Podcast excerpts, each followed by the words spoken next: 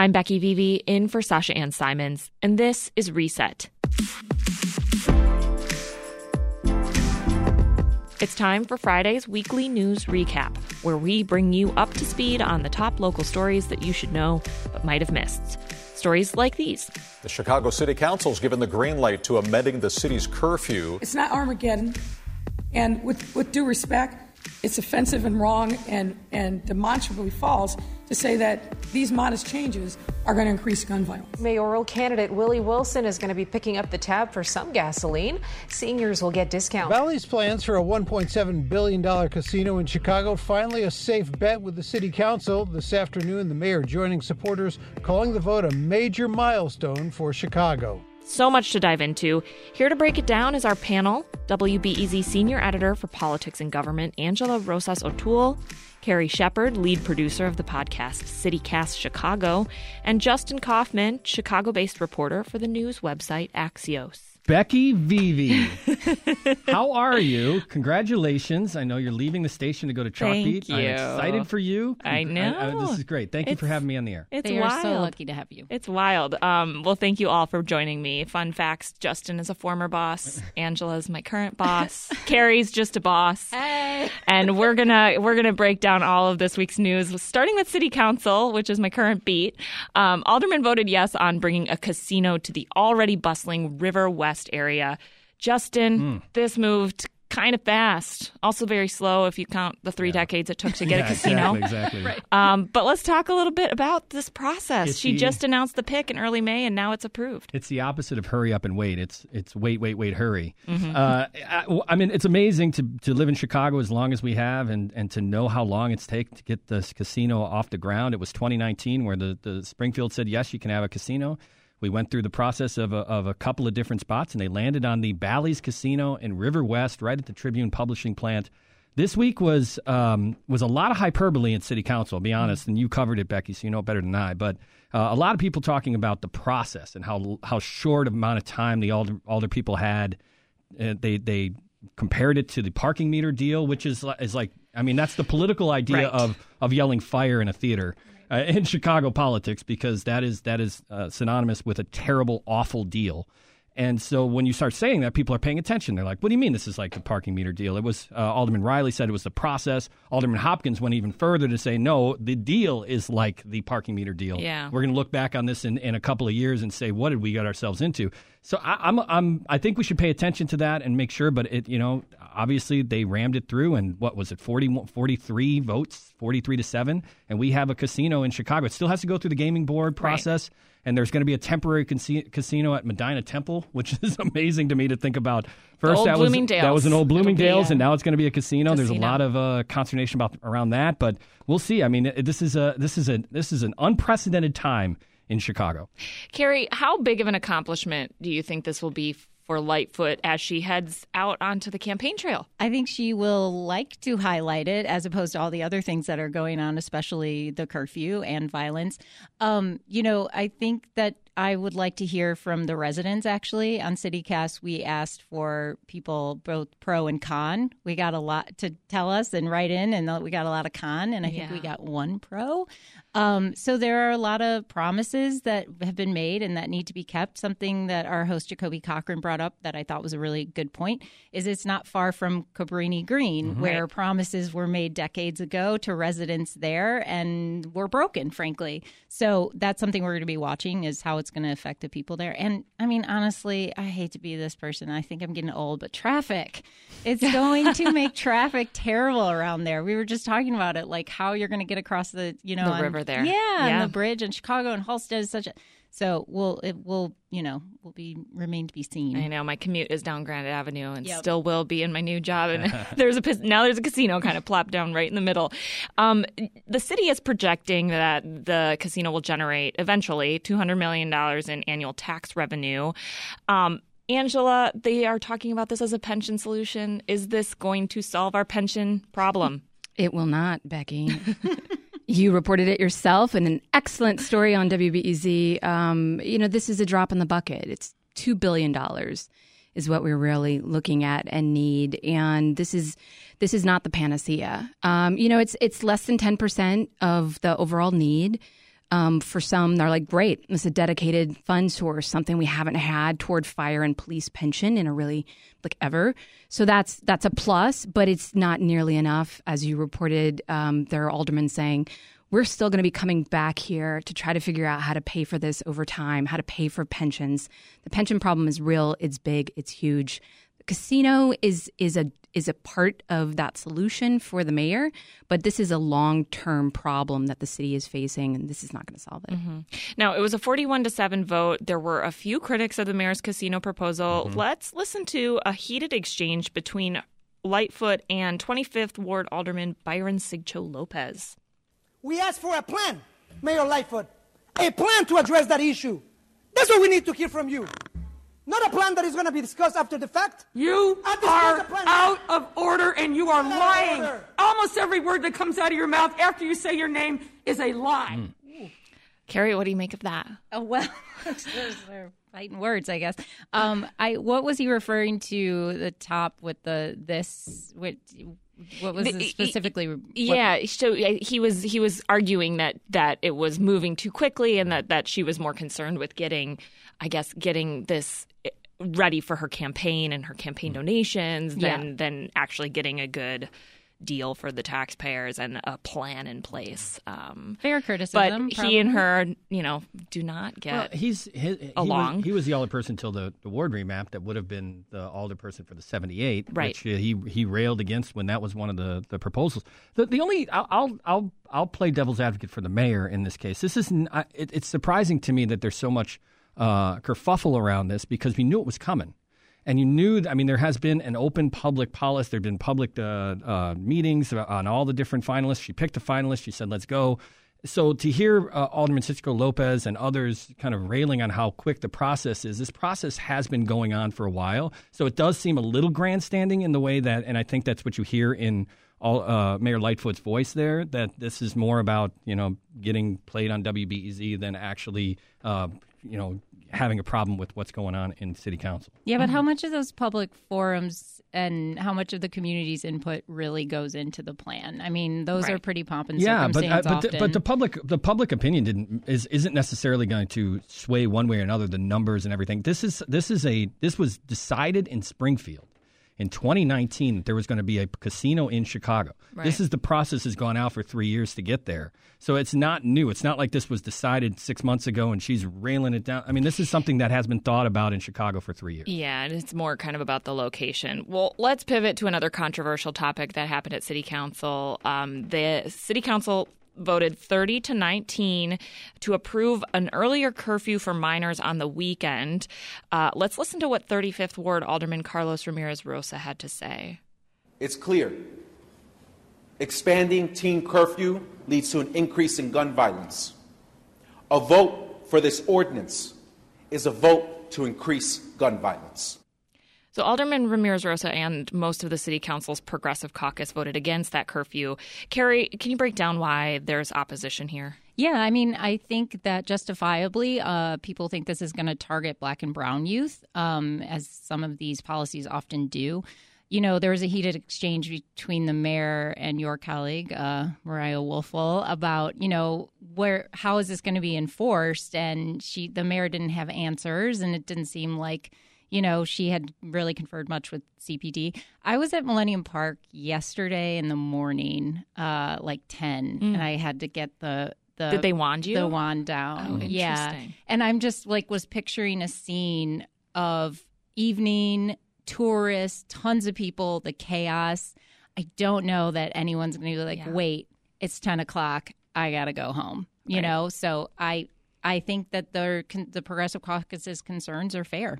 Right. So this morning, the the mayor even held a press conference to talk about a little bit about you know that the the entire city teens no matter their race should be welcome everywhere in the city. It's their city too. But it doesn't negate the fact that this was this change was passed. So the change is essentially 10 p.m now um, anyone under 18 there's also a change angela to millennium parks rules and regulations as carrie alluded to. Could you break down what those rules are? I know uh, mariah Yeah, kind of reported I, on I this. Think it's the there's a 6 p.m. curfew, which is a demonstrative difference for youth um, in the city's crown jewel. park. Um, I, I think what we're facing here is a is a huge conundrum of of concern for everybody. Uh, kids need a place to go, and these are kids who, in their own communities, have a lack of investment mm-hmm. for after school, for where to be on the weekends, for available places to go, and it's you know a lot of kids come downtown because there's stuff to do here. Mm-hmm. Um, the the conundrum the city is facing is the the, the question of large groups of mm-hmm. kids uh, getting together. You know, when uh, what what they're what they have available to do, and then this question of if they're going to get into into into trouble, mm-hmm. essentially. Mm-hmm. But the the question I think that it comes keeps coming back to, and I know we're going to talk about this, but is it's is this a policing issue or is this a resources issue? Is this a, a kid problem or is it you know how do you solve problems that are so massive in this city of of having things available for youth to go to to stay out of trouble? And is that a policing issue or is it a community issue? Mm-hmm. And I don't think we have figured that out. We know the city provides a lot of resources, but there's a lot of people right now saying there should be more. Mm-hmm. There should be more resources. We shouldn't be meeting these kids downtown with an army of police. We should be meeting them downtown with an army of helpers, mm-hmm. people from different organizations who could come in and provide activities to do. But I mean, that what happens at 11 o'clock for those activities? That's a good question. Mm-hmm. Is it time for kids to go home? Also, this week brought the horrible shooting in Uvalde, Texas. Uh, it brought renewed attention to teen mental health. Mm-hmm. Um, Justin, I know Axios covered this. The CDC recently reported that 44% of high school students felt sad or hopeless during the past year. Did those numbers, as a parent, too, mm-hmm. surprise mm-hmm. you? You know, it doesn't. I mean, it's such an emotional time in America right now. I mean, that the this school shooting has resonated, uh, and, and and not not to diminish any other school shootings. I mean, because it's happened before, but it it has united people around the fact that there is something happening um, with our young people. Both the shooters, uh, the shooter in Uvalde, and even the shooter in Buffalo, were 18 years old and you start to think about where they've been in the last year or two during the pandemic and, and what, what has changed in their lives uh, that has, has attributed to, to mental illness and, and you know pushed them towards this action. Yeah, it's it's something that is is you know we've talked about generally this idea of what's going to happen to the kids uh, when when they get out of or done with this pandemic, and you know there's the effect of what happened when these kids had to be in their bedrooms doing school and and and how they interact now, uh, you know, and the, and the, and the all the things they're missing in their lives and their young lives, like from from big things uh, like graduations or or dances or whatever, and smaller things like that. I, I think it's a it's a, a, real big issue and something we have to pay attention to. I, I think for me in Chicago, I'm I'm I'm happy to see Chicago Public Schools put uh, some effort into mm-hmm. this. They put mm-hmm. their mental health uh, plan, their safety plan together. There's a couple of other uh, op- opportunity or people that are that are putting together mental health t- kits. Um, trying to make it like uh, for adults to recognize mental health issues in the, the teens that they see, uh, uh, whether they they they want it to be as synonymous as a first aid kit. So you yeah, have a first aid right. kit for band aids, and you have a mental health kit that uh, helps people with depression. So I, it's great to see that that stuff is starting to bubble up and be uh, at least somewhat properly resourced in the schools. Right. Now, after the Tuesday event, Texas Governor Greg Abbott took aim at mm. Chicago, mm. um, citing crime here as an evidence that gun regulations apparently don't work. Here's him. There are more people who were shot every weekend in Chicago than there are in schools in Texas. Carrie, how'd that go over I with mean, the mayor and the governor here? Get ready for a lot of that today too, because the NRA's meeting today, and they're starting that. There's going to be a lot of Chicago Houston. reference in Houston. I mean, oh, it infuriated me. I mean, after all the sadness and the tears, and you know, then the pit in your stomach after that tragedy, it's not just like keep Chicago out of your mouth. He should do that too, but. who does that serve to say to make that analogy? That's not helping that's not helping anyone. It's not helping the parents of dead kids in Texas, and it's not helping the parents of dead kids in Chicago. Chicago. And I would say that that's a big, the mental health issue is a big point for the Republicans who refuse to confront any conversation about gun control. And the issue is like when you say this wasn't a gun issue, this is a mental health issue, either side of a kid who has a mental illness or mental health disorder if a gun's in the picture, either side loses. Right. He loses, self-inflicted gun was suicide, or you know the school loses. So I think that it's cowardly. Mm-hmm. I think mm-hmm. it's extremely cowardly. Mm-hmm. And we we also want to be very clear that you know the victims in this scenario are the children that, that were um, killed in their classrooms. Um, uh, Governor Abbott's trying to run for president. Yeah. And and he's getting ready, and you could tell. And this is a you know he's in the center stage. He doesn't want to be right now uh, over this issue. But you're going to see a lot more of, of Chicago. It's it's in the playbook. It's yeah. in the playbook yep. for the for yep. the national GOP to talk about Chicago. We're going to get to that. We're going to get to all that politics and campaigning in just a second.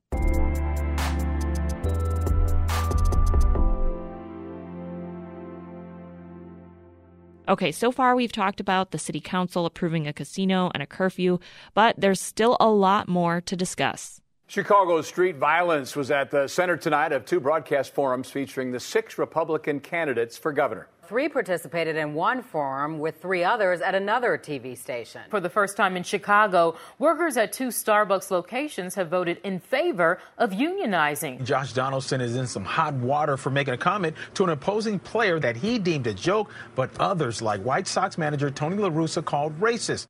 So I want to get into uh, this week.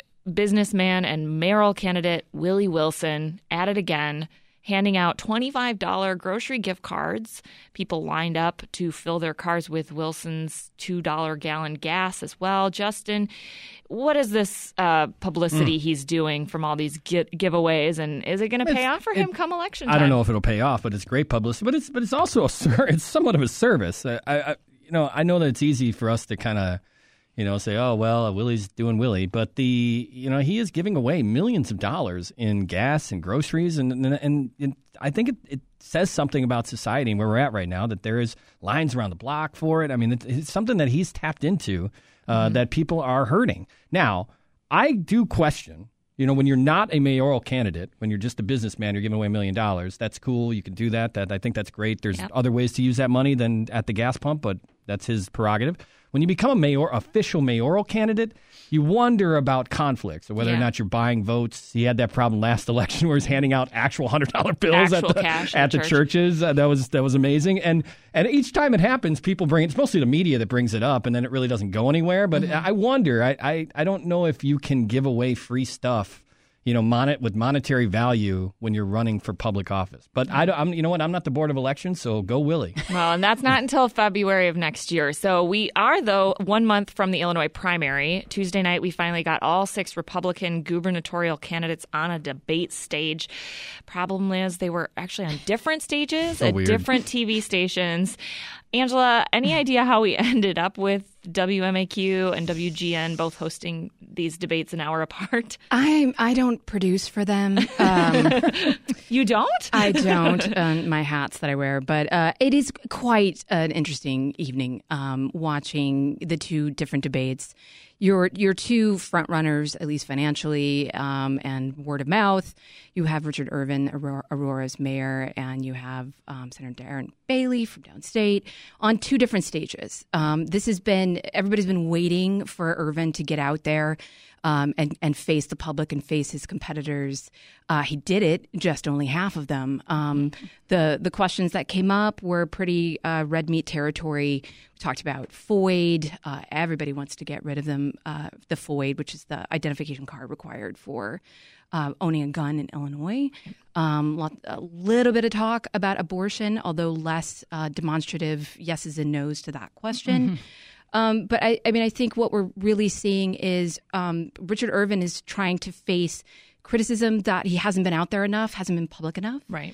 Um, so he's going out there on stage and doing and doing uh, a forum, not a debate, as they say for something like this. But I mean, it's still for uh, for all intents and purposes for the money that's being raised, the millions that are being poured into ads and campaigns.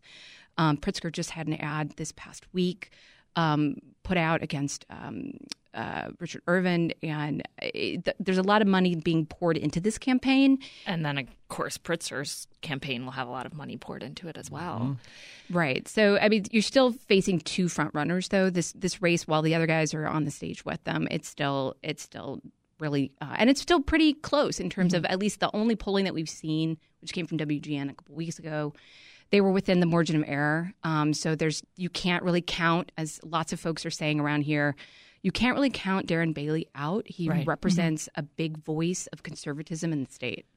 Uh, speaking of Darren Bailey, he's a Republican candidate, and he had some choice words for Chicago in the WGN b- Oh, debate. play So it. let's take a listen. Let's think about Chicago a crime ridden, corrupt, dysfunctional hellhole. Justin, no. should we should we assume I mean, he's not I- hoping to get any Chicago voters? I am. I mean. I mean.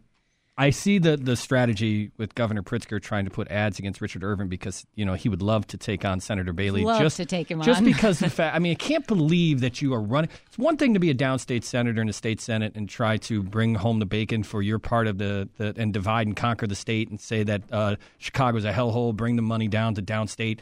But it is another when you are going to run to represent the state of Illinois, which has a monster city, one of the biggest in our country, as the economic generator, and you're going to call it a hellhole in a debate. You're out. You should be disqualified for that. I, I, I mean, there's part of me that's just like I that divide and conquer style. If that's coming from Trump and that's out of state and that's the national GOP playbook, fine. But this is in state. You're not allowed to do that. I could you imagine a Chicago Democrat saying, you know what? Uh, oh man, I you know, Peoria hellhole. They would lose So- their mind. I want to jump in here, Justin. He's not running right now for the state of Illinois. He's, He's running running for for, the GOP GOP primary. primary. Yeah. He's got to get through there first before he turns to the rest of the state. And uh, but you you were right. There's a word here: unifying. He's not running as a unifying candidate. He's run, running as an alternative candidate. He's running for sure. He's looking potentially, I would imagine, for Trump's support here. He's using a lot of words that Trump himself have Yeah. used about the city of Chicago, about the state. But he is running toward a base that he needs to to come out and vote for him. He's running for Republican primary, right? The fall is a long way away for a candidate. Right absolutely now, he's got to You're get right. through June 28th. And he's speaking to, he's also potentially speaking to Cook County and suburban county residents who also may have their own opinions about Chicago Or still and what's going on here, right? I also think it's coded language. I mean, straight up, Absolutely. it's coded language. Uh, Darren Bailey knows who he's like you said. He knows who he's talking about, talking to, and he knows who he's talking about. What do you What do you want to say, Darren? Why don't you just say it? And the thing that, that gets me riled up as a Chicagoan is, that, and I roll into the studio right here, uh, Navy Pier, to to get ready for this segment. This is one of the most beautiful, um, uh, just thriving cities in this country, if not the world, during a pandemic. And for Darren Bailey to say something like that with such uh, uh, just dripping with negativity and hate, it, it's just it's too much for me. To it's it goes beyond the hyper hyperbolic style of politics today. It goes beyond it. I'm not a fan. And just a couple of weeks ago, the pandering of, you know, Justin and I were talking about this. He was doing press conferences here in Chicago, and, you know, it was brought up that he had once said Chicago should break off from the rest of the Right. state. You know, and he's like, my wife and I walk Michigan Avenue, and we, you know, we go to the restaurants, and hey, we like Chicago. Right. And then boom, says that. At Yeah. least he had a.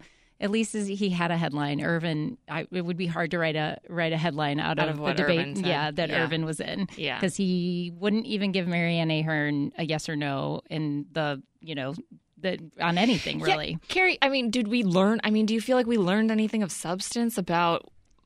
You know, Irvin could be the front runner. He could be, you know, again, Bailey or Irvin. They both are out there. But are we learning anything of substance about these candidates? I mean, I learned a lot about Irvin in Aurora. Mhm. Um, I learned that he doesn't know if January 6th was an insurrection. He's got to, I guess, go back to the constitutional law books on that. Um, and yeah, no, I didn't really. I mean, like Angela said, you know, the Democratic Governors Association, you know, would love for Pritzker to go against go against Bailey. In the general, yes, you have to get out of the primary, but like right now there is this weird competition to be the most conservative and one of the front runners will not answer if he voted for Trump. He Right. refuses Very to bizarre. answer it. Mhm. Yeah, it's very bizarre. Well, that's to Angela's point about the GOP primary. Yeah. I mean, the the, the commercials that Darren Bailey are playing right now about uh, showing the text messages and and uh, referencing WTTW's story about uh, whether he's an idiot or Trump's whatever Richard Irvin texted. I mean, you could see it. You're absolutely right about this. He's playing directly to Trump voters. Uh, that's the only that's the only voter that Darren Bailey is playing to. In the commercials, in the debates, whatever it might be. That's who he's trying to win this uh, primary through. Uh, I want to shift gears a little bit. Angela, we learned this week that federal agents recorded ex House Speaker Michael Madigan in 2018 discussing secret payments to a political ally. What is the significance here? Um, yeah, I mean, I think some of this is um, understood, mm-hmm. I guess, in the past. Um, the secrets about Michael Madigan's alleged involvement in in the patronage army is like the the most known and covered and prepared and most open secret. most, most open, open, secret. secret yeah. um, but but you know he doesn't get the the nickname the Velvet Hammer for no reason. What we've never heard but suspected was was that there was audio, that mm-hmm. there was tape of him being closer to this um, alleged um, uh, uh, um, criminal activity than we ever thought. So, you know, the the feds are are are th- this is you know in some ways this is still a political story. We talk about this a lot to understand how politics have worked under Michael Madigan's rule over the past few decades. But it's really now also a criminal story. So as as the feds are laying out years long potentially mm-hmm. um, uh, uh, evidence that they have gathered, it is fascinating for a lot of us who've who've watched this and written about this and guessed about this to start to see actual allegations come into print, to actually hear it, to see it, to read it. Um, it gives a different vibe and it gives a different message. It is necessary for the government to start providing this information mm-hmm. through um, through discovery, um, but it, it is um, revealing, I guess you could say. And, and it's uh, it's also Angela. It's it's contradictory. Right. More than anything, what Mike Madigan has said, and this is all goes back to the sexual harassment claims against Alaina Hampton, Alaina Hampton did right. against Kevin Quinn, and Kevin Quinn was kicked out, and, and, and Mike Madigan said, I don't know anything about this. Right. He went right. out in front and said, I don't know anything about this. And then uh, when it was revealed that uh, they were working behind the scenes to get him money uh, through ComEd and other places, Mike Madigan was like, I know nothing about this. I have no, I don't know anything. And now this tape is about Mike McClain talking to, to Mike Madigan about, about it. Mm-hmm. And that's the part where you're like, well, you did a lot of dancing in the public to say that you denied any culpability, that you didn't know anything about this. And the tapes say otherwise. And that's not good for Mike Madigan because he has, up to this point, been able to say publicly from his defense and whatever you know, I don't know anything about people. What people were doing behind closed doors, that's not mine. That you know, I had nothing to do with that. Now the tape says otherwise. Right. Shifting gears a little bit, we have workers at two Starbucks on the north side in the Edgewater neighborhood who have voted to join a union, the first in Chicago to do so. Carrie, let's talk a little bit about this organizing and sort of the labor movement in in Chicago right now. Yeah, the labor experts that we've talked to on CityCast and workers in hospitality and service industry say that the pandemic was really really the breaking point in that these, you know, they're they're at Starbucks, they're considered essential workers and they have to go into work. We all got to work at home. I mean, our engineers here at WBEZ don't, but yeah. there are safety protocols here, right? And there's testing and there's a system. And they, as part of the sort of quote unquote great resignation, they were like, what do I have to lose, you know? And this ties into, I think you're going to get into this a little bit, but you know, the workers not officially unionizing, but El Milagro. El Milagro, yeah. yeah. because I mean, a worker there who he's worked there for almost twenty years that we talked to this week, you know, he said that people next to him were, I mean, getting COVID left and right, right, and there wasn't in the heat, and it was like there wasn't a drinking fountain, and you know they don't have Sundays off, and you know so they get like a quarter raise you know, mm, a year right. or something. And El Milagro did recognize some of their some of their um, organizing, which isn't officially a union, but workers committees, which is kind of like union light. But the Starbucks workers, I know that in the suburbs, one suburb they did vote to unionize, another they they didn't. Um, I say, yeah, good for mm-hmm. them. You know, they're yeah. working sometimes, often, probably more than 40 hours a week. People were quitting left and right, leaving. We all saw those signs on restaurants right. yep. that were like, I can't, I don't have, can't ser- I don't my, have yeah. people can't today. I, I can't open. So, you know, that falls on other workers who are like, I can't, I cannot quit my job. Right. I need this job. Right. This weekend, kickoff to summer, Memorial Day weekend, city beaches officially open today, just in time. Well, it's raining now, but it's supposed to be Mm-hmm. 90 degree temps this weekend. However, the city is still looking for lifeguards. Angela, Yeah, so- pools and beaches. Are what are we? What are we going to see with like lifeguard jobs? What a big question. Uh, it's a huge question, and the Park District keeps saying we've got enough lifeguards to open up the beaches. We probably have enough to open up the pools, but um, lots of questions about that. Uh, Dan Mihalopoulos has been writing about the problem at the lifeguard um, in the lifeguard program and allegations of sexual assault going on years. Huge turnover uh, at the Park District because of those the revelations in those stories. Uh, almost everybody is is gone, and they are they've got uh, they've they're trying to recruit. They're trying to offer extra money Yeah, to get signing lifeguards bonus, right? signing bonuses five hundred dollars, and it's a huge question for people Mm-hmm. to you know are there protections in place for lifeguards who are trying to come to work? Will they have enough people to to open up the pools? Um, huge question for, for, for youth this year. Mm-hmm. Um, Block Club did a great story looking at this issue because it's a it's a, a place where kids can go um, in the summertime. Everybody wants to go to a pool, so it's a big question about whether they're going to have enough staff.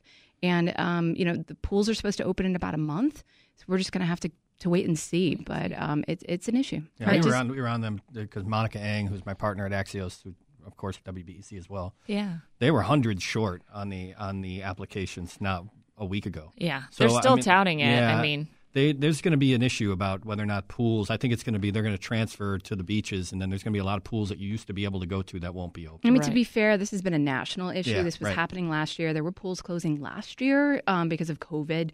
So it's not isolated to the Chicago Park District, but I think it's still a huge problem. We can't have a conversation about like telling kids they can't go to this crown Right. jewel, Millennium Park crown jewel for whom But I also would we're gonna close all the But then pools. we're going to close pools Yeah. and you know not give you maybe access to the parks. Like we can't ignore that those conversations are happening simultaneously, and it is the park district, but that's still the city. So hmm And you know that was a big topic that Lightfoot talked about this morning at the park. That they're trying to find ways to get kids resources and advertise those resources.